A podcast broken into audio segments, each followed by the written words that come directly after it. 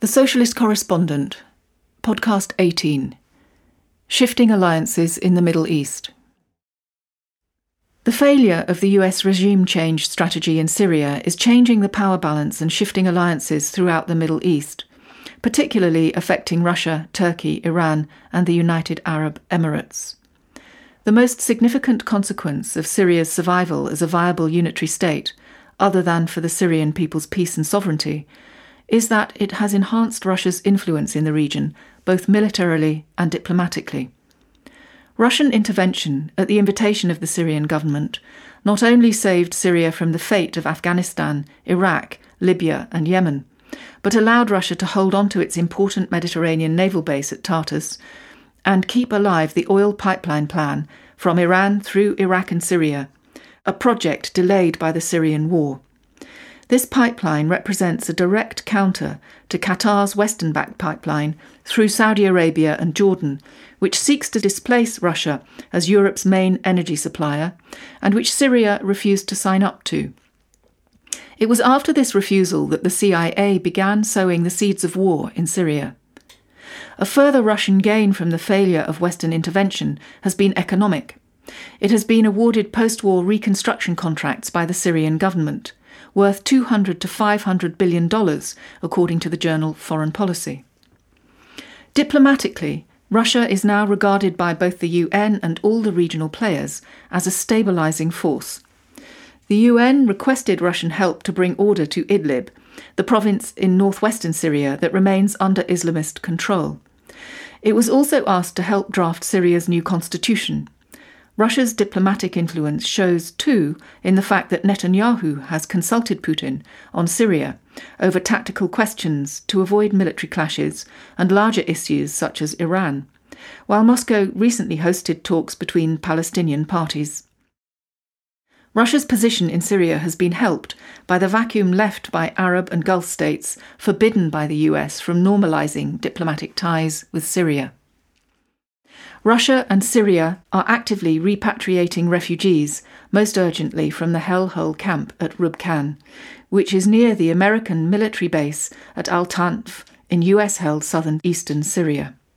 James Jeffrey, Special Representative for Syria, has admitted that here thirty thousand Syrian civilians have been refused food, water and medicine, lest the U S be seen as responsible for their well-being in the future.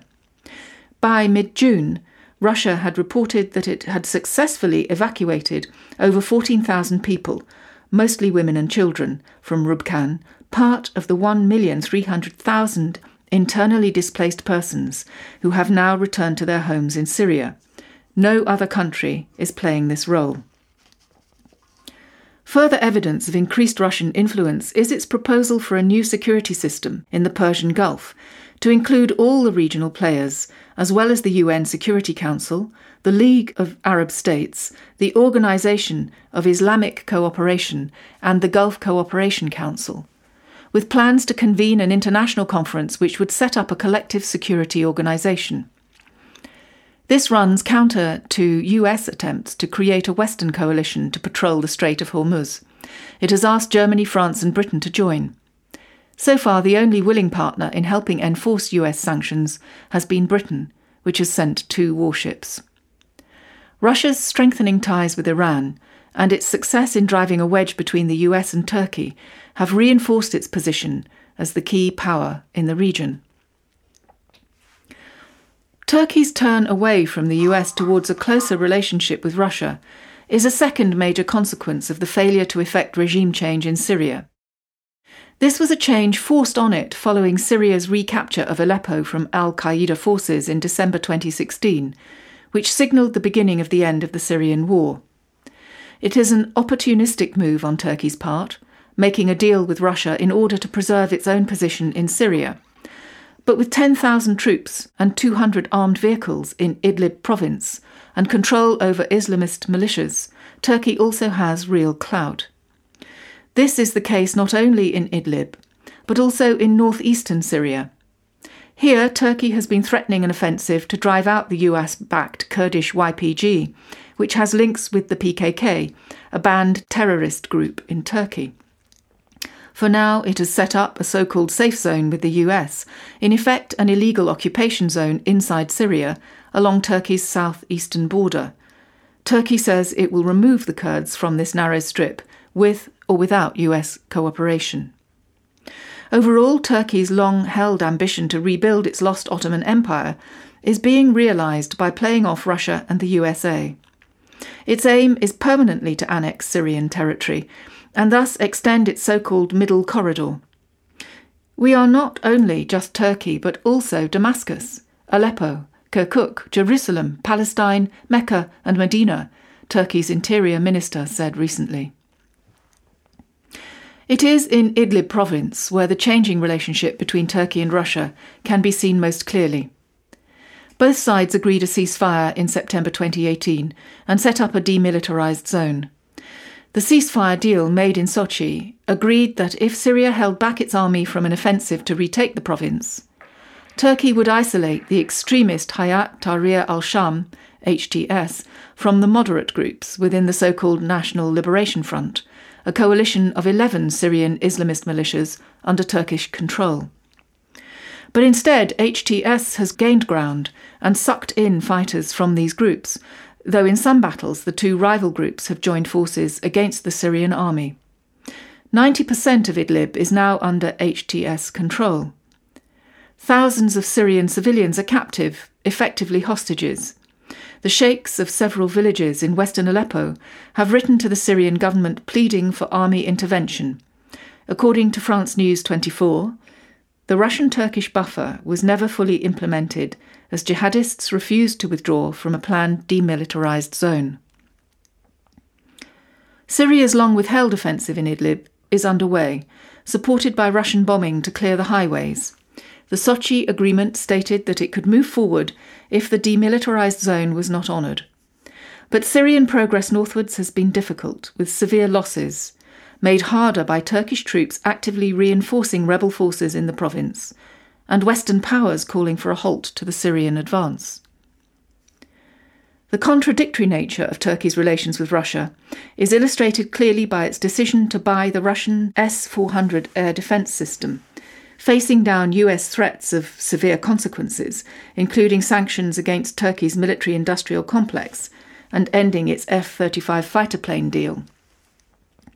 This appeared to threaten the U S alliance with Turkey, an important NATO power that polices the Black Sea's outlet to the Mediterranean, as well as being part of the U S encirclement strategy of Russia. But Turkey's move is ambiguous. At the same time as buying the advanced Russian air defence system, it has also promised to buy the U S Patriot missile defence system, so long as it can jointly produce it. Turkey insists it will keep the U S and Russian weapons apart to prevent Russia from gaining access to U S stealth technology. Clearly, Turkey is not about to leave NATO or the U S sphere of influence. For one thing, the U S's massive airbase at Incirlik in southern Turkey would prevent it. And Turkey has long-standing military and trade links with other NATO powers. Germany, Italy and Britain are the largest importers of Turkish products, and Turkey is buying surface-to-air missiles from Eurosam, a joint French-Italian consortium, as well as fighter plane engines from Britain, one of its main weapons suppliers. It's worth remembering that Turkey's warmer relations with Russia are new. Only four years ago, Turkey shot down a Russian fighter and its Islamist militias killed the pilot.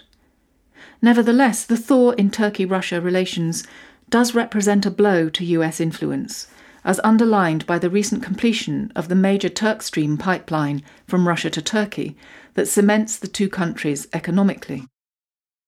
This U S strategic weakening becomes more significant when seen in combination with Turkey's turn towards China, as well as Russia, becoming a dialogue partner with the Shanghai Cooperation Organization in June twenty nineteen, and in order to secure loans from China and Chinese companies for infrastructure projects in Turkey, as part of the Belt and Road Initiative, it has refrained from criticism of Chinese treatment of Uyghur Muslims in Xinjiang, a region Turkey has traditionally regarded as Turkish, East Turkistan.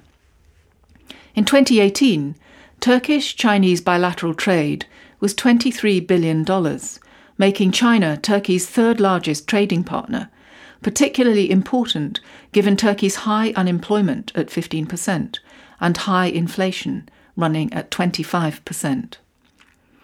Although Turkey is unlikely to move further towards China for now, its shift is described by oil industry analyst F W Engdahl as a pirouette to the east rather than a geopolitical pivot.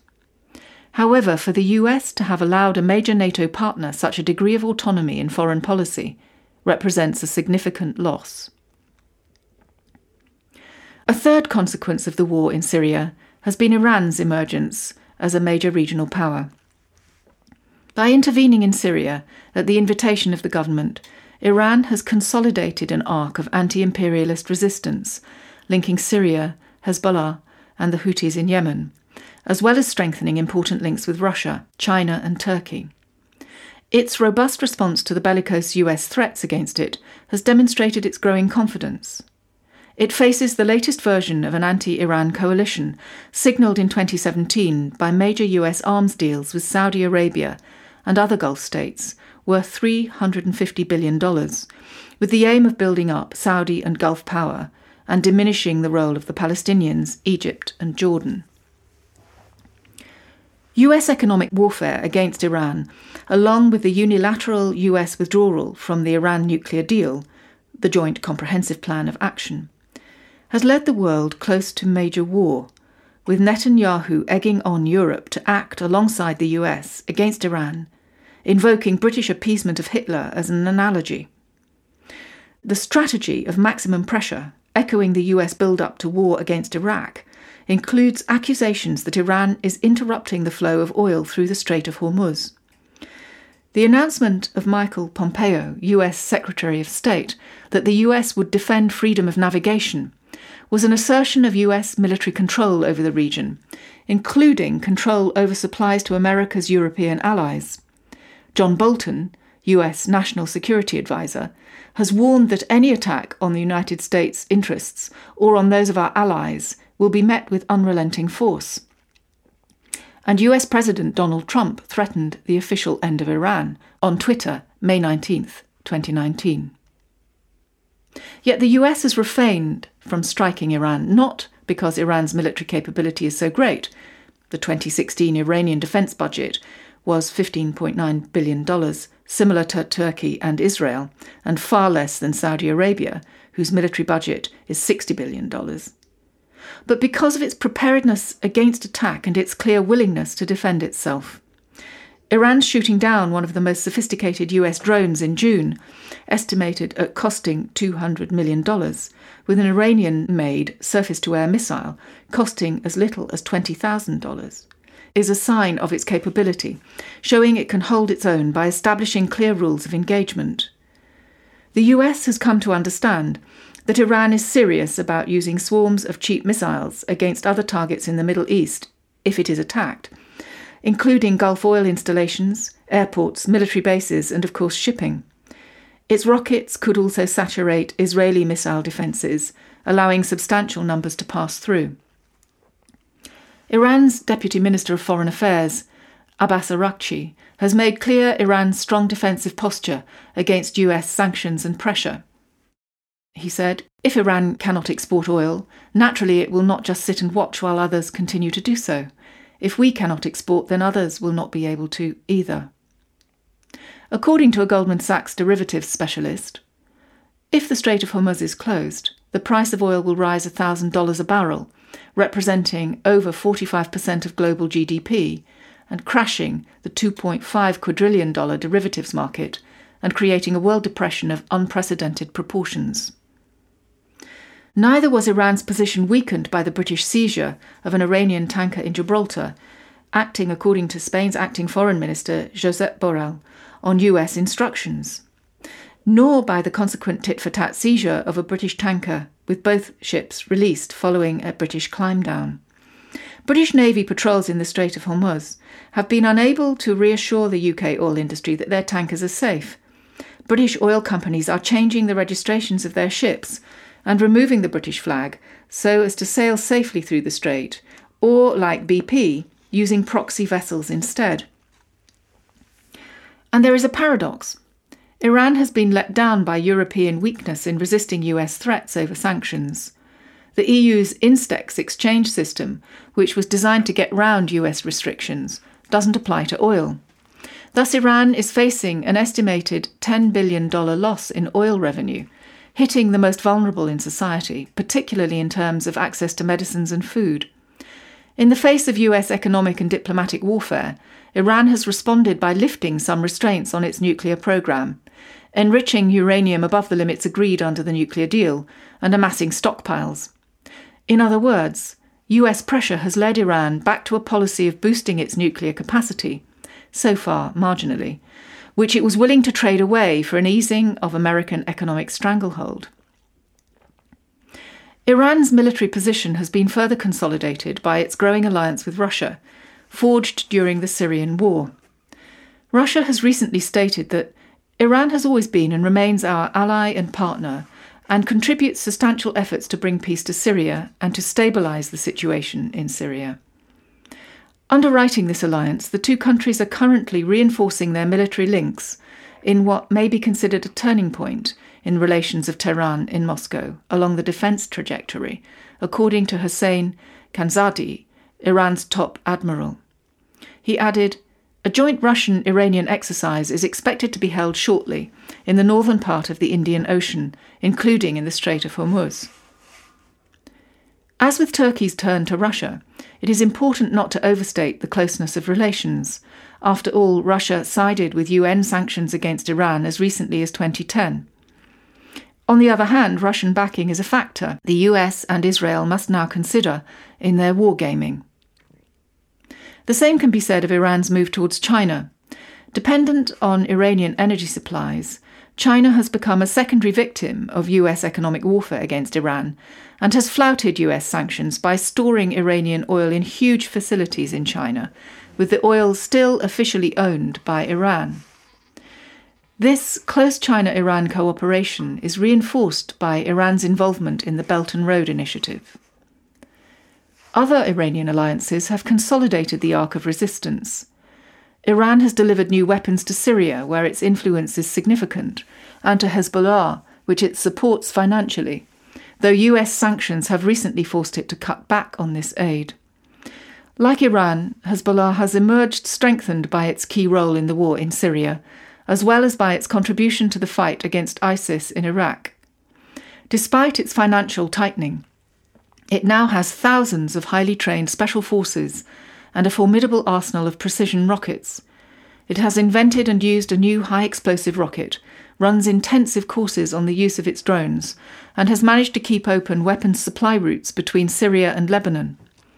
Hezbollah experts are currently helping the Yemeni Houthis to assemble Iranian-designed weapons to hit Saudi targets, a perfect illustration of the benefits of the anti-imperialist alliance. Nicholas Blanford, Atlantic Council's senior fellow and expert on Hezbollah, described the group as the most formidable of all the Iranian proxies in the Middle East. Finally, though not directly a result of the Syria war, cracks are showing between the Gulf states, not only the Saudi quarrel with Qatar, but the shift in the United Arab Emirates, the U A E, position as it faces up to the failure of the Saudi invasion of Yemen. "We want to be out of all this," an Emirates official said recently, threatening the Saudis with the loss of an important ally. The U A E announcement that it intends to draw down its troops from Yemen follows successful Houthi attacks on Saudi targets, attacks that could easily include U A E sites too.